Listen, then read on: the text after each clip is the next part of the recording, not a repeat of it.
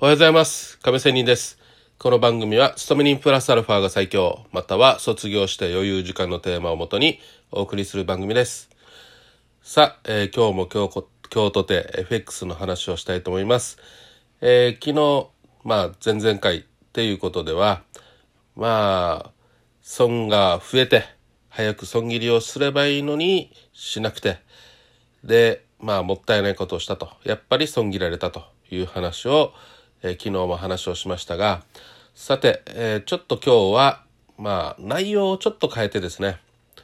えー時間軸を変えてみるというような話をしたいと思います。まあこれまで、えー YouTube 私の配信を見ている方、聞いている方はわかると思いますが、私の分析の方法として、短い時間軸から長い時間軸へっていう風に放送はしていました。もう少し言うと、1時間足のチャートを見て、4時間足、8時間足、日足、週足、月足という風に見ていましたが、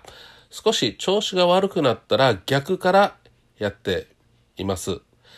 まあ、放送もね、最近ね、長い時間軸からという風に、えー変えていますよね。変えてみました。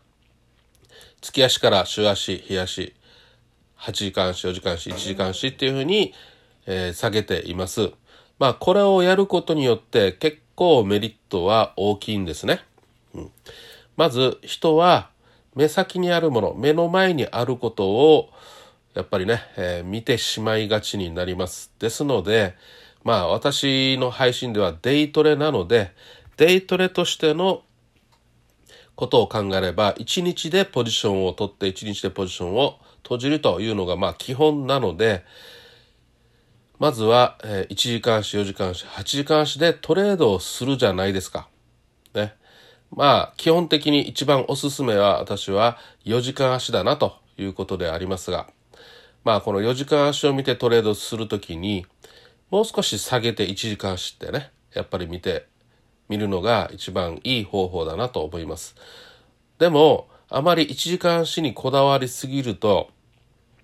まあ、ここだなーって、ね、目先の動きにとらわれすぎて、思わず妙なところでポジションを取る。まあ、要は早出しっていうけどね、変な意味じゃないですか。えー早出しでポジションを取るということが起こってしまいます。そうすると、と、なかなかね、例えばですよ、買いポジションを持った時に、要は上がると見込んで買いをするわけなんですけど、なかなか上がらずに、ああ、もう結構ね、4時間足まで遠いわけですよ。4時間経った後に、やっと、まあ、4時間以上だね。やっと買いの方向に入ると。まあその中ではね、もう少し下がってね、もうちょっと下がったところで買えばよかったなとかね、こんなのよーくあるんですよ。まあなので、1時間足等でトレードする前に、しっかり4時間足での買いポジションだったらサポートライン、その辺をしっかり見て、もうここまで待つという姿勢が大事なんですね。そう決めて1時間足でじゃあねエントリーするというのがいいんですけどまあそれがなかなかね、えー待てるか待てないかっていうのが結構瀬戸際に、ね、大事なポイントとなるわけなんですけどさらにもうちょっと言えば8時間足ですよ。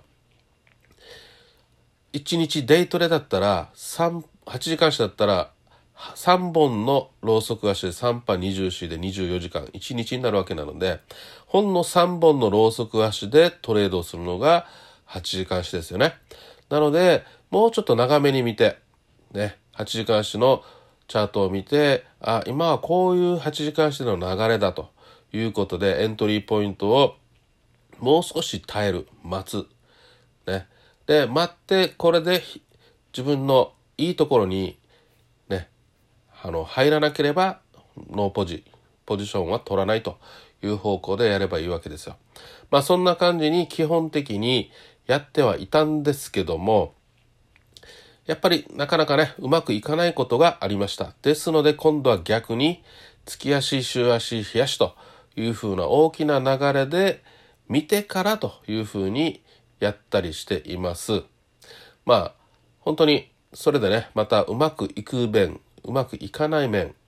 ね、要は長い時間軸を待ちすぎてなかなかポジションを持てないということはもちろんありますよね。はい。まあ流れ的には大きな上昇だったとすればその上昇の中でもまあ大きなね下落があったりするんで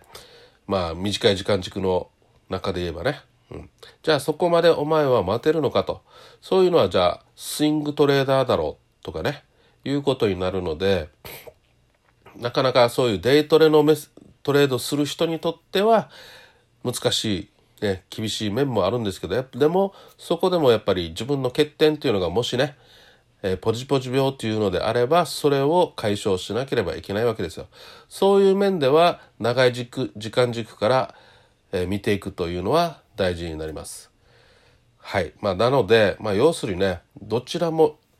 長所短所はありますということで、やっぱり自分の一番のまず自己分析をしてね、欠点は何なのか、うまくいってない時は何なのか、じゃあ短い時間軸で見る方がいいのか、長い時間軸で見る方がいいのかというふうに、まあ、ね、その都度その都度変化させていけばいいのかなと思います。